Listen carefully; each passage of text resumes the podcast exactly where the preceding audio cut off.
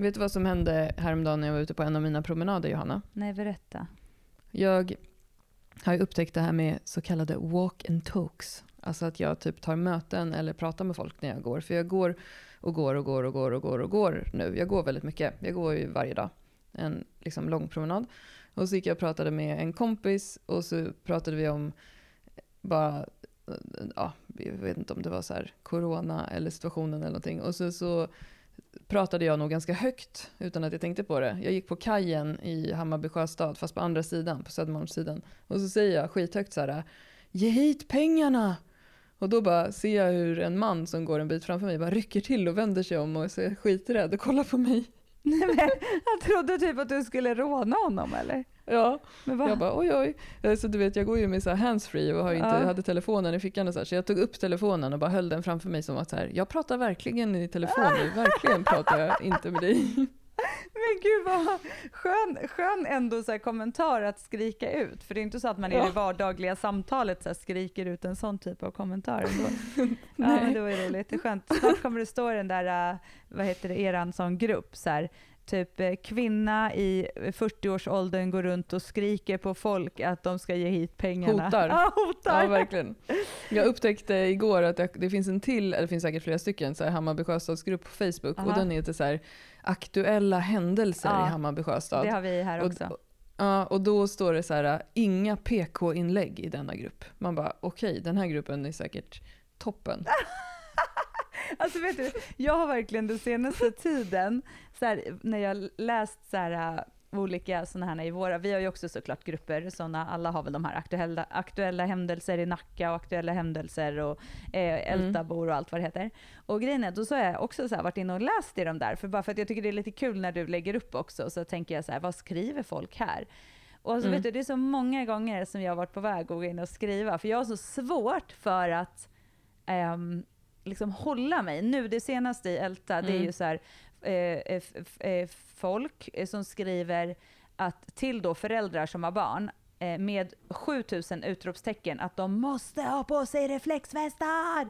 Du vet, mm. man bara okej, okay, alltså det är så här, ja det är ju jättebra att barn har reflexvästar och jag gissar att barn i de här åldrarna som de ser är förmodligen så pass gamla att de inte väljer att ta på sig sina jäkla reflexvästar även om de ligger mm. i väskorna liksom. Och då bara blir jag så här, men vad är det du vill med de här inläggen? Det blir så här, ingenting skapar ju en god stämning i de här inläggen liksom. Det blir ju Nej, bara men... så här, så där tänker ju inte många, men vi, bara för att vi jobbar med kommunikation, så tänk, jag tänker ju alltid så här, vad är syftet med din kommentar? Ja. Vad, är, vad bidrar du med för content? Samma som det här med folk som skriver kommentaren följer i trådar, istället för att aktivera notiser på inlägget om det är så att man vill följa det. För då tänker jag så här, tar du upp min tid med att skriva följer? Det är så här, ditt, ditt content bidrar inte med någonting. Här. Men det är för att de inte vet att de inte får notiser ändå. Alltså om de om du går in och gillar och har notiser på inlägget så får du ju det. Men, men det som jag skulle lite komma till också i det här då, är ju att eh, jag har under eh, den senaste tiden på min utbildning så har det varit en del i där, man bland annat, där vi bland annat har pratat om så här, sociala medier i skolan och vi har haft lite så här eh, mm. det liksom, ja, men pratat om sånt. Och då har man ju pratat just om det här med kommentarer och kränkningar och elever och så här, ja, men mycket sådana saker. Och då tänker mm. jag så här, hur ska vi då kunna lära, förmodligen är eleverna eller barnen yngre, de yngre är ju bättre än de vuxna på nätet i alla fall, men hur ska man ändå kunna lära dem när vuxna människor inte fattar vad de håller på med? Alltså det blir också så här, hur ska de då kunna lära sina barn hur man är på nätet, tänker jag? För det ligger ju ändå hos både föräldern, men det kommer också ligga på skolan. Alltså jag som mm. lärare kommer ju behöva både ta ansvar för det, men också ha diskussioner kring det, för att det, det är så det kommer vara. Eh, men jag måste ju också som förälder, hur ska jag, kan jag som förälder ha en dialog om jag inte ens, om jag skriver att man ska reflexfästa på sina barn med utropstecken och försöker på något sätt kommunicera då till alla föräldrar i Älta? Alltså, ja, men det är ju exakt det här tjafset jag hamnade i Sjöstadsgruppen häromveckan när jag gjorde som du sa nu. Jag kunde inte hålla mig att kommentera för att där har det kommit en ny trend som är att man fotograferar ungdomar som är ute på kvällarna och ah, nätterna och härjar ja. och lägger upp i gruppen och bara nu är de på väg till Ekbacken och då um, försökte jag diskutera just beteendet med att fotografera okända människor på stan och lägga upp på Facebook. Ja. Att det är liksom inte ett okej beteende ur något perspektiv. Och då svarar de mig, då blev ju folk helt galna och så här, skrev att det antagligen var jag som mina ungdomar som var ute och söka och sånt där. Eh, men, och skrev att så här, de kissar i våra rabatter och de kräks i buskarna och så här. Och jag bara, jo men det du diskuterar nu är inte två motsatser. Nej, alltså att fotografera okända människor på stan har inte något, det ställs inte emot att ungdomar är ute och stökar på nätterna. För det är, det måste jag ändå säga, det är tydligen något nytt grej med att ungdomar från då södra Stockholm samlas just i Sjöstan. Så det har varit en massa så här haverier här med fylla och även drogförsäljning och sådana grejer. Men det har ju ingenting med att göra att du så fotograferar okända människor och lägger ut på nätet Nej. i en grupp med 12 200 medlemmar. Och folk kan liksom inte se det. Precis som du säger, vuxna människor som inte ser att det är problematiskt att bete sig på det sättet. Och en granne till mig skämtade med mig och tyckte det var så jäkla kul. Hon sa så här, på fredag ska jag fotografera, för nu är det ju så här eh, coronakö till systemet. Mm. Eh, alltså en in, en ut. Ja. Och då sa hon, jag ska fotografera den kön på fredag, så ska jag lägga upp i Facebookgruppen och skriva så här, kolla alla de här människorna. Jo, för det var en som hade lagt ut, fotat ungdomarna och skrivit så här, kolla, kolla era, vad era gulliga ungdomar håller på med. Ah. Vilket också är ju så här ganska dålig ton att Jag använda när vet, man jag pratar. vet. Och då skrev hon att jag hon skulle lägga upp så här, kolla på, alla, på det här gulliga gänget som står utanför syste- Systembolaget, har de alkoholproblem eller? Ja, men Men alltså, grejen det, är, det inlägget skulle ju bli raderat direkt. För det skulle ju admins då tycka var kränkande. Men det är ju samma sak som de gör, de här människorna. De är ju helt galna. Det var någon som skrev att eh, Hammarby Sjöstad håller på att bli en no-go-zon. Ja, herregud. Alltså, men det är också så här, man bara självinsikten i sitt egna beteende. Men ja, ja, gud, men jag, jag är ju så här, jag vill så gärna, så jag har ju så här flera också meddelanden som jag börjar skriva för att jag blir så här, och sen bara, nej gud, jag, orkar, jag orkar inte hålla på med det här egentligen. Men samtidigt vill Mm. jag bara, och då handlar det ju alltid om så här, typ kommunikationen, så här, år 2020, varför skriker vi med utropstecken på? Och så typ, det är samma sak så här, i Älta då, så är det ju så här, Mm. okej antingen så är det stackars barn, småbarnsmammor med barnvagnar som förstör en saker för de går brett på trottoaren och de står i vägen i affären. Eller så Mm. är det ju cyklister, det är ju ett ständigt. Cyklister i spandex, det är ju ett ständigt problem i Älta. Eh, som man också ra- ra- ratar för att cykla för Mm. fort och de kör ju över alla. Det är fortfarande ingen som har kommit till skada men de är ändå livsfarliga. Och sen är det ju också hundägare. Där är det ju både bajsupplockning men nu har också kommit upp en del inlägg om hundrastgården. Att folk bokar den. Ja, Till dig bra. som bokade hundrastgården i det här meddelandet. Alltså förstår du? Det är så här, Men det är ju det här eh, vi och dom-tänket. Det är alltid någon annan som stjäl cyklar, det är alltid någon annan som förstör, det är alltid någon annan som... Därför att vi i vår vackra stadsdel, i exakt. min kompis eh, Agnes lokala grupp, hon bor i Älvsjö. Där är det folk som har fotograferat, folk som har slängt sin återvinning utanför återvinningsstationen. Typ att kartongerna inte har fått plats i, Ja. I och så har man lämnat det utanför på Ja. gatan. Då har folk fotograferat adresslapparna på paketen och skrivit så här och taggat dem i Facebookgruppen och skrivit så här. Jaha Johanna Barvelid, du tyckte att det var bra att lämna skräp. Alltså, Fast vänta, det- det fast ju vänta. om man lämnar en kartong med adress på, då är man ju också lite puckad kan jag tycka. Om du men- ska hålla på och här- skita ner, då kan du väl åtminstone göra det anonymt. Sen tycker inte jag... Ja men just det här att man tycker att om någon beter sig fel i samhället så är det synonymt med att man ska bli uthängd på nätet. Ja, och att man beter sig så själv också. Alltså då, då blir det ju också att man, ser liksom inte det här... äh, är Man ser inte ett likhetstecken Nej, mellan det, att- beteende och beteende. Nej, för att de ser inte sitt egna beteende i, på nätet som felaktigt. De förstår själva Nej. inte vad de gör fel. Och det är därför det inte går att diskutera. För det är så här, Ja, alltså, det är också så här, vem fan är så jävla dum i huvudet som skriver och tror att de här föräldrarna då ska bara, ah, nu går jag hem. Alltså som att det är en jävla kommunikations, liksom, central för föräldrar då helt plötsligt. Alltså det är så här, ja. Precis Ah. som att jag skulle så här, un, jag undrar var Alma är någonstans i natt. Jag går in på Facebook och ser om någon har lagt ut en bild på henne, för det kommer säkert hjälpa både min relation till henne men också eh, hur jag ska få tag på henne. Alltså det är så mycket dumt med det där. Och jag skrev ju något så här att, att fotografera folk och lägga ut på nätet är boomerbeteende. Och då blev den kommentaren blockad. Jag blev kallad för rättshaverist eller någonting. Och eh, hon som skrev till mig visade sig att vi har tydligen barn i samma klass. Eh, och varje eh, kommentar hon skrev till mig så hade hon tre frågetecken eller tre utropstecken Ah, det där. efter varje mening. Ja, det är det där. Och det här inlägget hade också, jag skämtar inte, typ 10 utropstecken. På så här. Ja. Och jag bara, okej 10 utropstecken. Skriver folk sina mejl på jobbet på det sättet? ja, då det ska jag börja ner och kommunicera med dig Klara. Mm. 17 frågetecken och bara, och så inom parentes, svara gärna nu. Jag jobbade på en arbetsplats en gång i tiden som hade en chef som en gång skickade ett tomt mejl till alla där det stod i ämnesraden Gör något för i helvete. Ja, men det är magiskt ändå. Det är ändå tydlig kommunikation. ja men alltså, här, det vet du, det sjuka är, nu vet du vad jag kommer tänka på. Nu är det snart, eh, vi har snart släppt 300 avsnitt. Det här är Mm. 296. Och ehm, förra året, när vi hade nyårs, eh, så här, nyårspodden, eller vårat nyårspodden, Ja. när vi hade en podd, liksom den, det avsnittet, då kom jag ihåg att vi gjorde någon typ av lista och då har jag för mig om folk som skrek på gubbar och människor överhuvudtaget som skriker på varandra på nätet. Och fatta Mm. att det har ju snarare blivit värre det här året. Det har ju förmodligen med corona att göra också. Kan jag skylla det, Mm. pandemin på det. Att folk har mer tid och sitter mer på sociala medier och inte har något liv. Ehm, men alltså, det är ju fortfarande egentligen ett av de liksom, största spaningarna som, som händer där ute. Ja, ja, men så är det verkligen. Och jag såg någon som Folkhälsomyndighetens eh, VD ska avgå till årsskiftet för han ska bli pensionär. Och då Ah. såg jag någon på Twitter som skrev eh, ehm, det är väl ungefär 60% av alla användare i sociala medier som kan söka jobbet med tanke på vad, det är de, vad de skriver Ja. om sin kunskap Ja men om de här det sakerna. smset, kära vän. Hela Sveriges befolkning var liksom kommunikatörer helt plötsligt. Och Ja. dela, och det var ju katastrof. Det var ju också en sån grej som delades i de här grupperna och på Facebook. Ja gud, alltså herregud.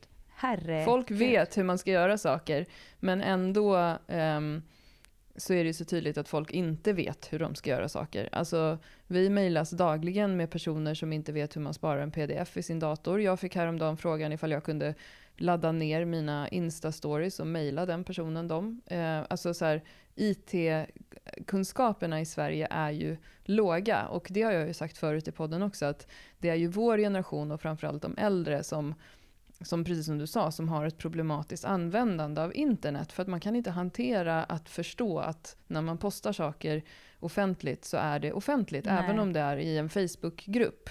Alltså i det som man tror att det är privat. Alltså som de här underlivs och sexgrupperna som jag är med i på Facebook, där jag bara sitter och lurkar, där folk liksom skriver saker om sina partners. Här, Min partner förlorar sitt stånd varje gång vi ligger med varandra. Här. Jag bara direkt klickar på den personens profil, klickar på nästa bild, ja då ser jag honom, vad han heter, allting. Och, eh, och så tänker jag, har din partner godkänt att du skriver det här i en grupp med 40 000 medlemmar? Ja. Men folk i vår ålder har ingen IT-kompetens, alltså datakörkort som det hette på den tiden. När jag fick eh, eh, gymnasiet och man hade datakunskap och man skulle göra någon så här krudelutt i paint liksom. Och min, min IT, eller datakunskapslärare bara Rör inte den där datorn, den har internet!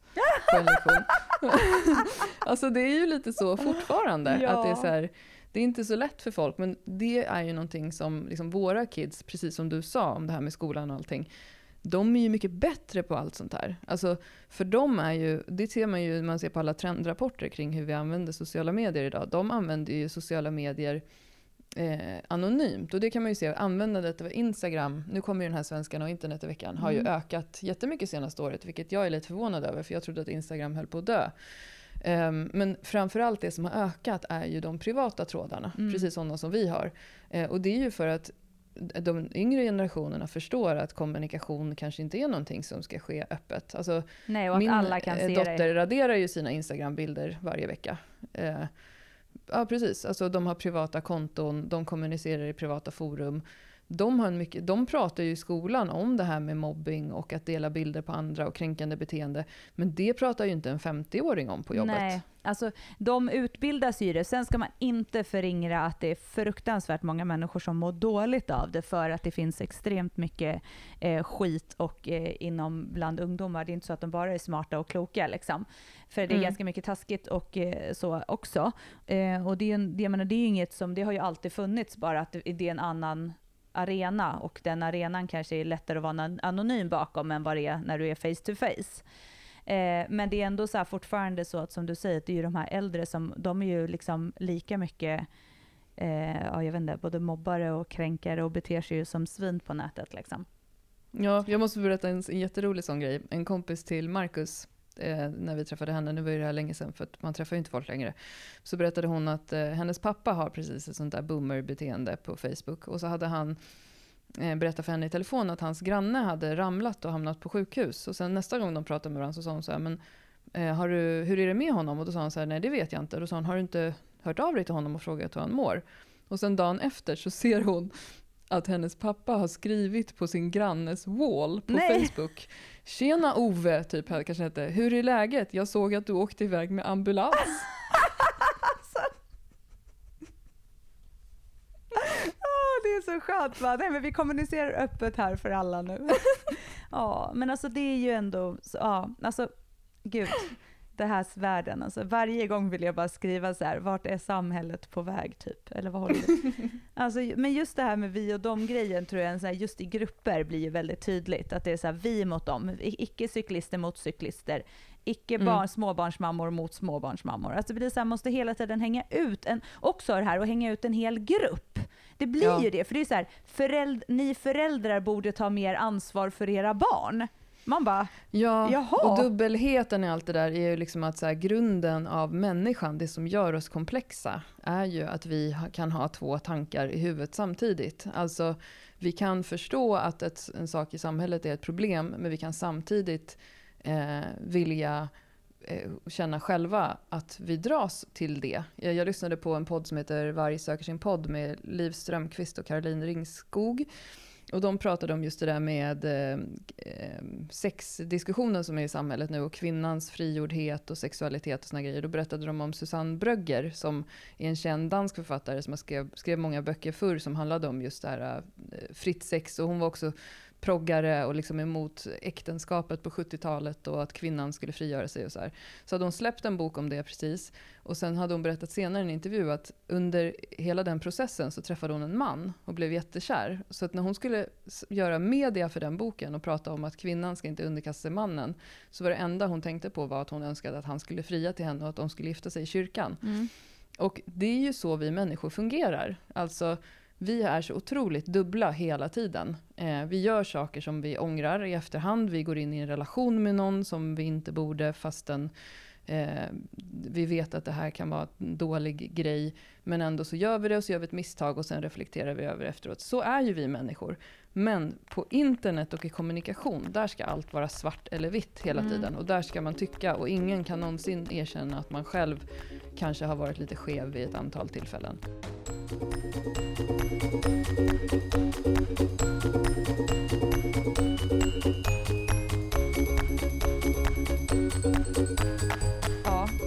Snack om det må jag säga.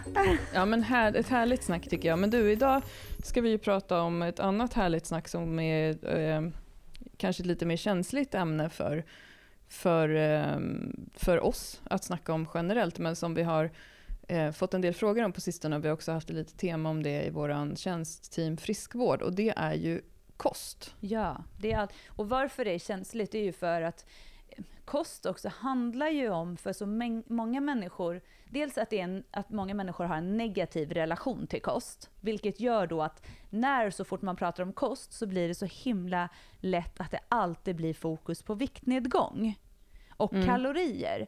Eh, och det är, det är ju svårt att inte hamna där, för att det är oftast det som frågor handlar om. Dels att det är liksom eh, viktnedgångsissues eller tankar eller negativa tankar. Och kalorier är ju ett mått på energi, vilket är därför inte så konstigt att det lätt blir att man pratar om kalorier heller. Alltså, för att det handlar om liksom hur vi mäter det vi får i oss.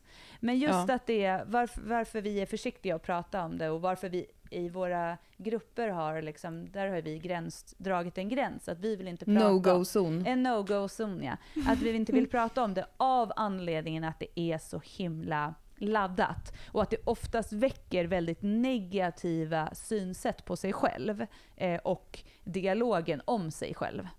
Upplever vi. Ja.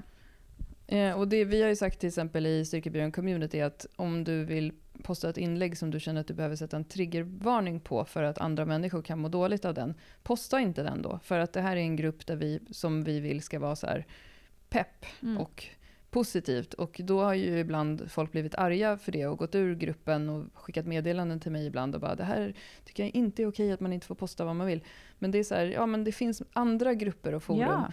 eh, där man kan posta sådana saker. Tyvärr är det så. Och vi har ju också pratat om att vi upplever att just den typen av trådar där man pratar om att man mår dåligt över sig själv och sin kropp och sin kost och sånt där, att de bidrar oftast inte med någon typ av positiv förändring heller för människor, utan det blir liksom bara värre och värre i dem på något sätt. Ja, och så det blir då får man tycka att vi är hårda på det sättet och sådär, men det som sagt, eh, det, gruppen har ett annat syfte. Liksom. ja, och det blir ett typ av ältande och det vill inte vi ha i våran. Det som skapar de här äh, negativa tankarna för väldigt, väldigt många när det gäller kosten. Mm. Eh, Mm. En stor del av det som vi har pratat om också tidigare, men som vi tycker oss se, är ju just det här att man hela tiden pratar om dålig och bra mat, alltså nyttigt och onyttigt. Att, Mm. det, att man sätter etiketter på det, vilket gör att man sen kategoriserar sitt typ av intag, eller när man planerar, att det hela tiden blir så här, nu ska jag äta något onyttigt så då måste jag kompensera med. Eller så här, nu har Ja. jag ätit nyttigt och då kopplar man det till, nu har jag varit duktig. Alltså, Ja. Eh, och det kan jag uppleva så här, också väldigt mycket, alltså när man bara pratar med människor så här, men nu har jag varit, jag har varit så himla duktig ett tag, jag har inte ätit något onyttigt. Och hela den eh, attityden till mat skapar ju det, eh, liksom föreställningarna vi har om just det här, alltså de negativa tankarna. Eftersom Ja. det blir så fel, för då blir ju så här, vi skuldbelägger ju hela tiden en viss typ av mat eller ett visst typ av beteende. Eh, Ja. vilket gör då att det blir den här ständiga så här, fasen jag borde inte ha tagit det där till exempel. Ja, och att det skapar en syn på sig själv som att man är en person som är dålig och gör dåliga saker. Och det finns ju sånt klassiskt eh, eh, beteende som när man brukar prata om det här med binge eating, alltså att man överäter Mm. ibland. Eh, att man kastar i sig massa skräp. Att eh, personer som gör det, alltså typ att man gör det fast man mår dåligt av att man gör det för att man nästan på något sätt straffar sig själv för att man tänker så här, jag klarade ändå inte av att hålla den nyttiga planen som jag Mm. hade. Så nu kan jag lika gärna skita i allt och göra det här, för jag är ändå en sån som misslyckas. Och det är så himla sorgligt. Och en sak som, som är viktig att poängtera när man pratar om det här är ju att känner man att man har en relation till kost som är, tar upp mycket tid för en själv, tar upp mycket negativ energi, så går det ju att söka hjälp för det. Och jag rekommenderar, vi rekommenderar att man gör det. För att det går verkligen att, att komma ur det. Och ett mål med sin relation till mat skulle ju en drömbild liksom, ska kunna vara att varje gång man äter något kunna känna att det här har jag valt och är nöjd med. Oavsett vad det är. Alltså det här som du sa, att skräpmat är då någonting som är dåligt. Alltså det så kallad skräpmat är ju mat som då kanske inte innehåller de bästa byggstenarna för din kropp. Alltså Så de vitaminer, mineraler, allt det. Ja, precis. Hög Eh, energikost. men, det, men, men det kanske är, är liksom gott. Eh, och det kanske fyller en annan funktion för din kropp när du gör det än att det just är näring i det tillfället. Men att känna att när man äter vad som helst ska man kunna känna att så här, det här har jag valt nu. Och eh, jag har valt det för att det här är gott och jag har en trevlig kväll med mina vänner och det här finns med i min totala plan. För det är ju så att om du bara äter chips varje dag, till en, så här, säkert någon som har gjort någon sån diet och lagt ut på nätet kan jag tänka mig. ja. Då kommer ju inte kroppen få i sig all den näring som den behöver. Men ett liv måste ju också kunna innehålla chips för att njutning gör livet roligare. Och man vill ju inte att allt ska vara så här grått och mellanmjölk hela tiden heller. Men att se på att när man äter chips som att man har gjort någonting fel och att man är en dålig person. Det är ju fruktansvärt att behöva leva med det. Precis som vi tjatar väldigt mycket om syfte med saker och ting, så är det ju lite så med mat också. Att det, det fyller ju olika syften. Alltså jag kan säga, jag är ju extremt, alltså jag fattar ju att folk kan bli så här, men lätt att säga för henne, hon bryr sig ju inte ett skit. Alltså jag är så här, jag äter det där och det där och så blev jag mätt och så är jag nöjd. Och så lägger jag noll värdering i det och noll brydd över att det var torrt eller noll värdering över att det inte var någon sås.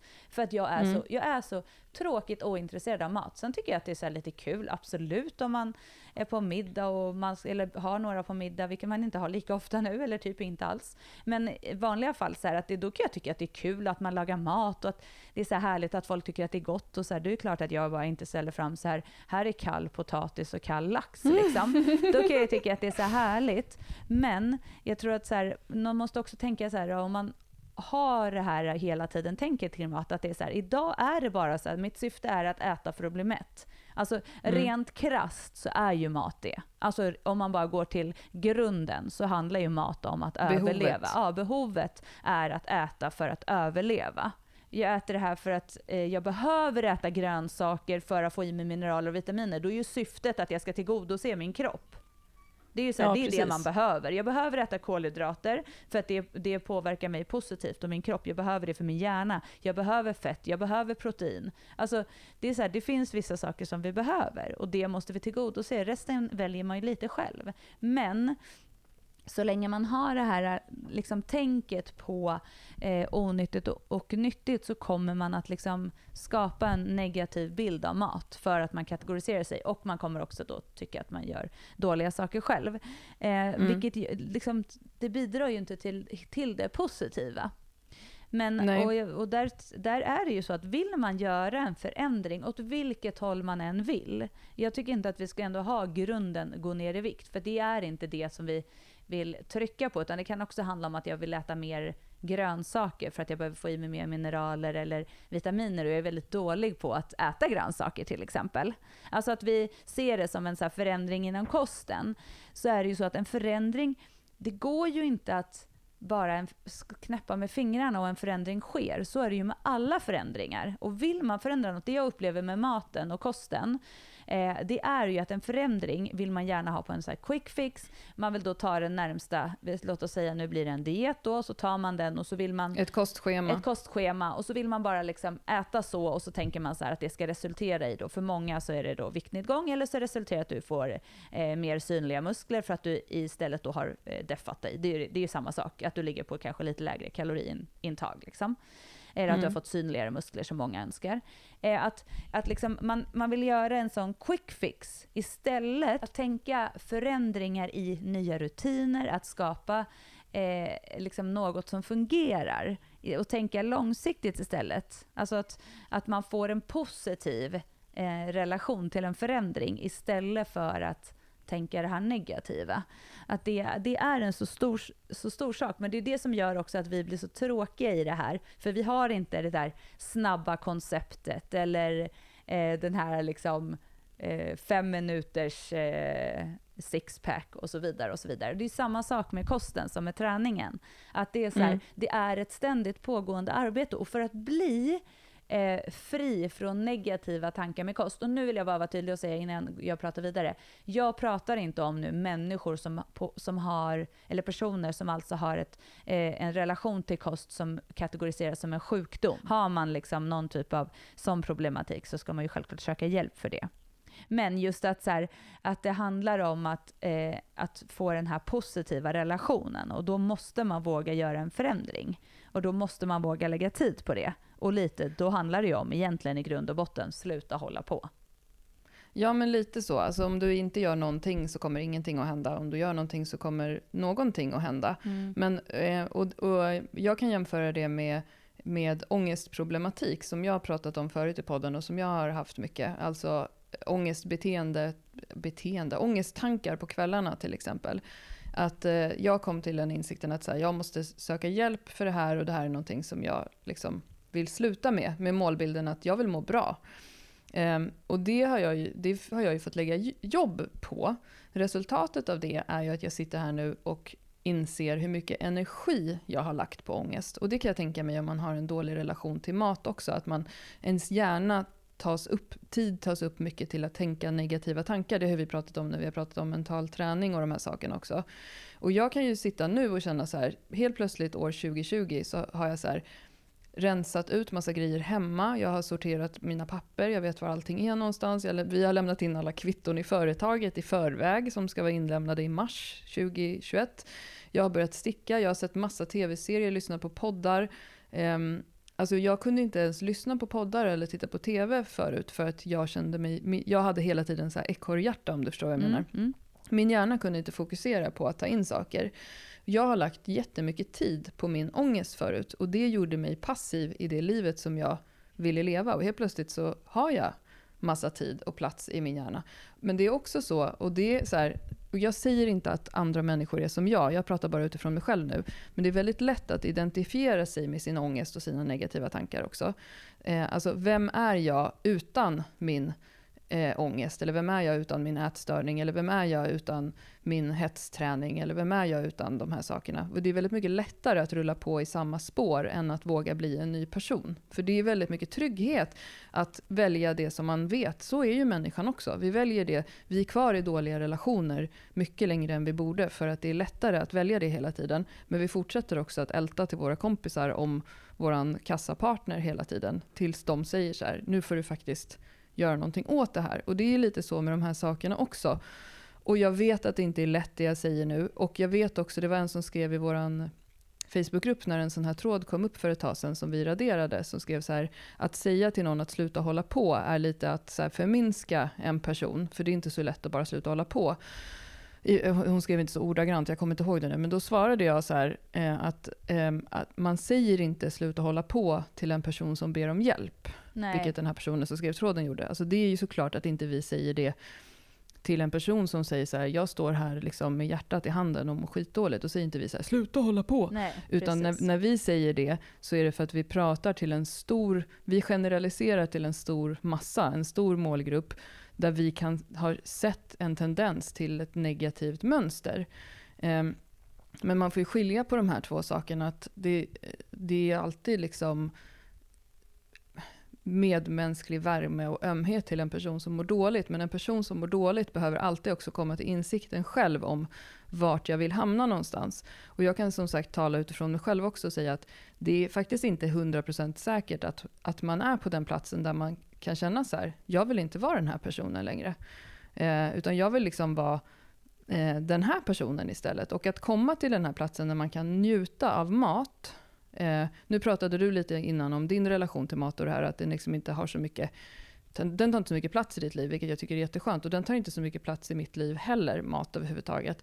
Men jag är också eh, intresserad av mat på ett annat sätt än dig. Och så här, att, att liksom planera vad jag ska laga till helgen är någonting som jag tycker är väldigt mysigt och härligt. Att så här, då ska vi äta det här, jag ska handla de här sakerna, de här ska äta. Som du sa, det är inte så många som kommer och äter hos en nu. Eh, jag behöver handla på den här, den här affären. Jag kan gå en timme för att gå till saluhallen för att jag vill köpa den där osten. Det är liksom en del av en väldigt härlig process för mig. Eh, och vi äter också med ögonen. Eh, våra sinnen utvecklas av en smak och man upplever den tillsammans med andra människor i ett socialt samtal så är det en väldigt härlig grej tycker jag. Den är jätteviktig för mig. Men jag kan också väldigt lätt koppla av och på de här grejerna. Därför att min övriga mat under veckan när jag sitter och jobbar eller när jag har mina barn. Den är bara så här, det är mat. Liksom. Och det tycker jag det får vara så, båda delarna. Det behöver, alltså jag skulle stressa sönder om jag skulle känna att jag behövde lägga den energin som jag kan lägga på en lördagsmiddag under mina barnveckor, liksom i veckorna när det bara är så här, det ska gå fort och det är träningar och, och det är sent på kvällen ibland och sådana saker. Men jag tror att, och det målet, att hitta, att komma till en plats där man känner att mat är njutning, det kanske är jättelångt bort för många personer. Då tror jag att det är bättre att sikta på att det första målet ska vara lite mer Johanna Barvelid-tänk. därför det är ju också så att när vi har rutiner på att bara äta utan att reflektera över det, eh, då tar det ju ingen plats i vårt liv. Nej. Och det kan vara ett jättebra första mål för en person som känner att så här, det här tar väldigt mycket energi för mig. Alltså vissa frågor, nu hade vi frågestund om det i Team Friskvård, där, där vi liksom, jag, nu är det en person som vi känner och vi skrattar, det var kanske lite skämtsamt skrivet, men att så här, eh, ska jag välja sallad eller rotfrukter för näringsinnehållet? Alltså så här, du ska inte behöva gå runt och tänka så. Alltså, ät färgglada saker på din tallrik varje dag, lika stor som din handflata. Alltså, om du äter en sallad varje dag, då är du fine. Du behöver inte liksom tänka på de här sakerna om vilk, vad som är bäst hela tiden. För det är precis som med träning också. Vad är bäst? Vad är bäst? Vad är bäst? Ibland fastnar man i att sitta hemma utan att gå och träna. Det gör ju du och jag också. För att man inte kan utföra det där knäböjs eller bänkpresspasset. Men det kanske hade varit bättre då om jag körde 20 minuter hemma istället. Liksom. Och att ha som mål att komma till en plats där man känner att så här, jag lägger faktiskt ingen energi på att reflektera över mat. Det kan ju också vara ganska härligt. Så jag menar bara att det behöver inte vara så här antingen eller heller. Men jag tror att eh, det, det kan kännas som ett högt berg att klättra upp för om man känner idag att all min energi på mat går åt till att se det som att så här, nu gjorde jag fel, nu gjorde jag fel, nu gjorde jag fel. Till att då så här, åh, jag ska bli en sån person som, som går och handlar vongole musslor i muskler, musslor i saluhallen. Det kan kännas som en jättestor liksom, tröskel. Eh, gör inte mer än vad det behöver vara. Och om du skapar rutiner, om du är förberedd, se till att du har saker hemma som är lätt att laga, som liksom funkar med det mesta så är det också mycket enklare att sluta tänka på maten. För vet jag så här, det finns potatis, det finns ris, det finns pasta, det finns något mer, eh, det finns rotfrukter, det finns typ 17 påsar frysta grönsaker, det finns kyckling, något vegetariskt alternativ, det finns kött. Alltså, då vet jag också mm. så här, då kan jag ta fram de sakerna. Och så bara, igår, det är så här, jag garvade så mycket, för då, det, det är min favorit när man inte vet vad man ska göra. Då var det så här, jag strimlade, i vanliga fall kyckling, nu strimlade jag något nötkött. Eh, och sen så hade jag två påsar frysta grönsaker och nudlar. Alltså det tog mm. två sekunder. Fräste köttet, typ tog ut delar i eh, grönsakerna, fräste dem i frysta.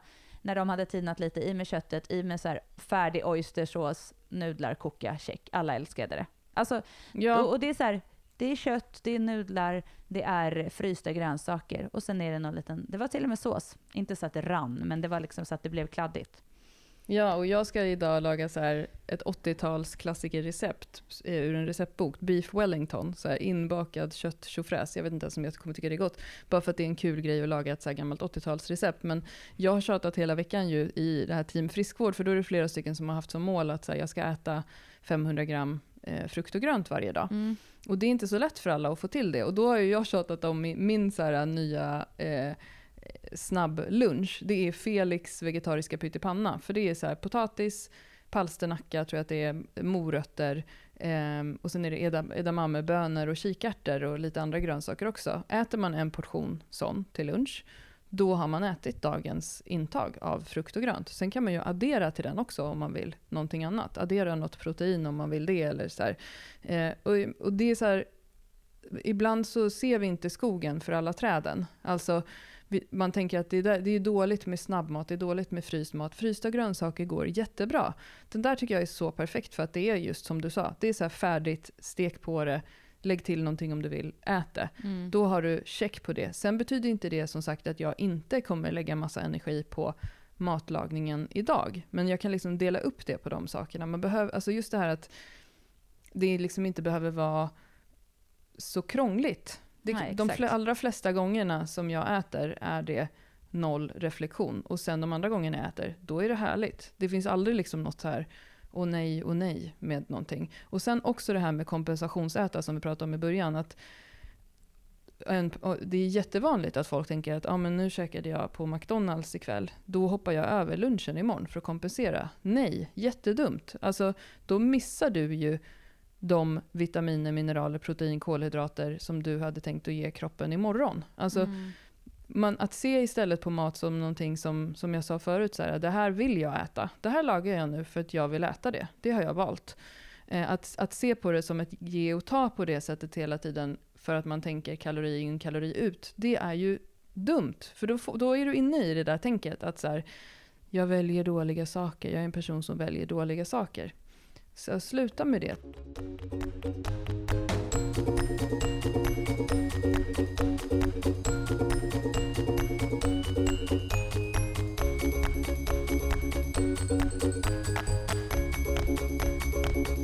När vi jobbade med kostrådgivning förr och hade liksom ett team runt oss med dietister och så vidare, var en sån sägning att om, om du äter fyra gånger om dagen, vilket många gör för att de äter frukost, lunch, mellanmål, middag, så är det 28 måltider på en vecka. Mm. Och om man tänker att ens kost kan bestå av 20% generellt så här, mindre bra val. Och vad kan det vara? Ja, men att jag typ äter eh, chips med ost på.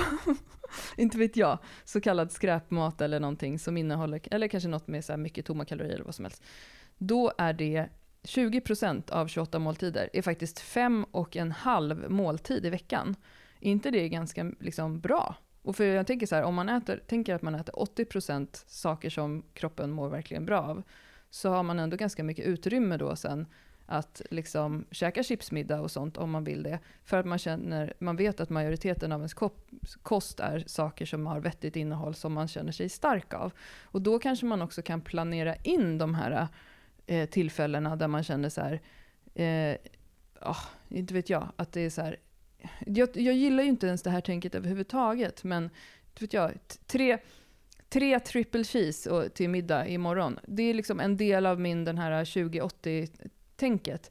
Nu varken du eller jag behöver tänka så för att vi inte lägger någon energi på det. Om jag vill äta tre triple cheese varje kväll den här veckan så kommer jag göra det. Jag kommer inte bry mig. Men om man är en person som känner att man behöver skapa någon slags struktur så kan det ändå vara ett så bra sätt att försöka vara lite generös mot sig själv.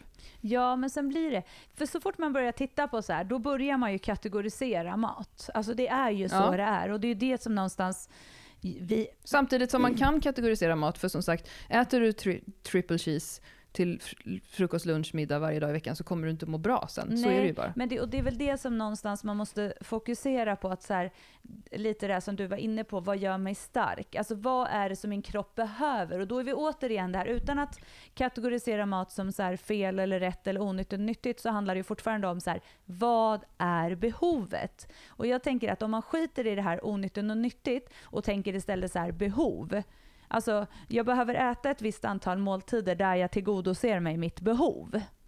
För mm. att det är inte ett behov att äta tre triple cheese. Alltså, Nej, är... men också då så kan man ha ett 20-procentigt mål då att man vill njuta. Ja. Om det är så att man njuter av triple cheese ja, så kan man äta, äta det fem gånger i veckan och så kan man ändå veta att man är fine. Man behöver inte straffa sig själv med det. Nej, Precis, för att tänka att jag får i mig det behovet jag har. Det är det någonstans. Mm. Om vi landar i att prata om att det finns ett så dagligt behov, alltså vi behöver få i en viss mängd energi när vi mm. äter. Men sen får man ju alltid tänka på att vad man än ska göra, om jag vill gå upp i vikt, om jag vill gå ner i vikt, om jag vill, så är det ju fortfarande energin ett mått. Alltså behöver jag mer energi för att jag ska gå upp i vikt, eller behöver jag mindre energi för att jag ska gå ner i vikt? Sen är det ju så att det, som, som jag upplever som ganska så här, frustrerande, är väl fel ord, men jag kan bli också så här, eh, jag kan gå igång lite på det när man pratar med många, som, när de pratar om sin egna kost, att det hela tiden handlar om det här med, och det har ju vi varit pratat om, nyttigt fika och så här, men just det här att jag äter ju bra socker. Alltså det här mm. är ju bra socker. Och då mm. kan jag bli så här, fast vad är det som, då, det blir så fel, för att syftet är fortfarande så här, den här mängden energi kan du få i din kropp utan att det kommer hända någonting. Det är den här mängden energi du gör av på, plus minus noll. Så här mycket är du av med, så här mycket behöver din kropp för att ligga på plus minus noll. Och då är det så att kroppen bryr sig inte om vilken typ av energi det är. Däremot så är det ju så att om jag äter eh, väldigt energirik kost, alltså kost som är det man kan kalla då tomma kalorier, att man alltså äter saker som har hög energi men det ger inte så mycket input till min kropp. Jag blir inte mätt på det och jag kommer bli hungrig ganska snabbt. Och bli... det är inte så mycket protein kanske. Nej. Och det kanske inte är så mycket vitaminer och mineraler. Nej, då blir det ju så här, då tillgodoser jag ju inte med behovet. Och jag kommer behöva äta mer exempelvis då för att tillgodose det behovet jag har. För att jag ändå behöver så här, vara mätt ja, och få näring och få, också få en fungerande liksom, energi. Så det, man måste liksom sluta med hela det där tänket om att äta så bra och dåliga grejer. Sen är det så här, bra och dåligt socker. Jo, men om syftet är att jag vill ta energi typ i form av en banan, då är ju det för att den mättar också. Alltså, och då är det som, det, för det här är ju en sån diskussion som är sock, fruktsocker och då kan jag inte äta frukt. Alltså, mm. äter jag en banan så fyller ju den massor med bra funktioner. Den ger, energi, eh, eh, den ger lite mättnad, den ger bra energi, lite kolhydrater och det är massor med eh, vitaminer i banan. Alltså Mm. den ger ju mig någonting bra. Men sen om jag istället tar, vi säger att jag tar en kexchoklad, jag vet inte, det är säkert inte samma som en banan. Det är mycket, mycket det är skillnad i energi. Men jag, säga, jag tar någon godis eller något då istället för att jag är lite sugen. Det gör ju inte, för det, den skull så har jag inte ätit någon skillnad i energi, men den kommer inte göra mig mätt. Jag har inte tillgodosett mig det här mineralintaget som jag ändå behöver, eller vitaminerna. Mm. Och det är så Läsk är ju ett bra exempel på det. Ja, alltså du, Att du kan liksom få i dig lika mycket energi som en banan, men det är ingenting som du tar upp någonting av i kroppen. Nej, och det är det jag menar. Det är så jag tror att man måste förstå eh, kosten. Att det inte måste handla om det ena eller det andra. Precis som vi pratade om i början. Det behöver inte vara svart eller vitt. Det är inte Mm. att ställa emot ungdomarna som kräks, att det är okej, Mm. eller att man inte får ta en bild och så vidare. Utan det handlar om olika saker. Att de fyller Mm. olika syften och eh, ger liksom ut efter behov. Och så tänker jag att man behöver tänka lite mer för att få ordning på sin kost. Det är verkligen ingen raketforskning. Egentligen. Men det är svårt. Och det är verkligen någonting som jättemånga, man är liksom inte ensam om, eller de som är i det, att man har en negativ eh, bild av kosten, eller negativ eh, vad ska man säga, relation till kosten. Det är jättevanligt. Det är ju därför vi inte vill prata om det, för att vi inte vill hålla på och, och ta upp sådana här saker. Men det är också därför eh, eh, många vill prata om det, och man vill prata om sin egna kost och så vidare. Ja, men det är, det, det är så svårt att skilja på äpplen och päron i det fallet. Att så här, jättemånga har mycket dålig relation till sin kropp och mat och det är jättesorgligt och det är ett samhälle som är liksom fruktansvärt på många sätt. Samtidigt som, som vi som liksom rådgivare till någon som vill tävla i styrkelyft kan säga så här, ehm, eh, Eh, så här och så här kan, är bra för dig att äta för att du ska nå ditt mål. Och därför så pratar inte vi så ofta om de sakerna för att det kan bli liksom en annan person kan bli orolig av det. Samtidigt som det är ju lite så här som du säger, energi in, energi ut. För oss är det lätt att skriva ner på ett papper att så här, äter du som det gör på det här pappret så kommer det här att hända med din kropp. Liksom.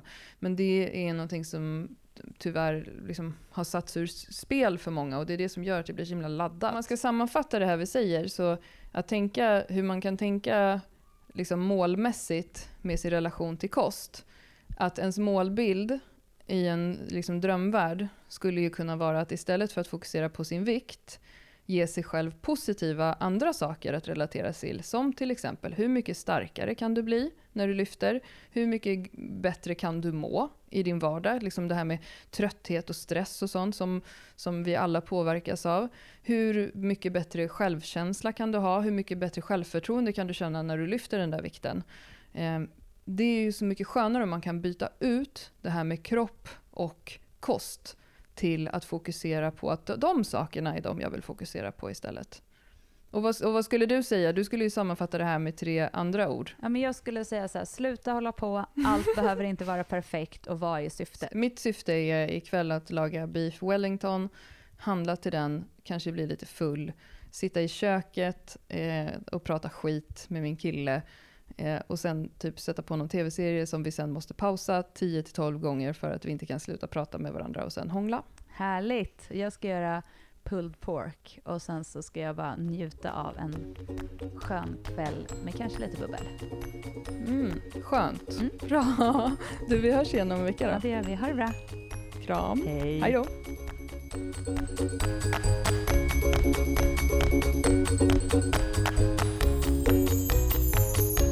you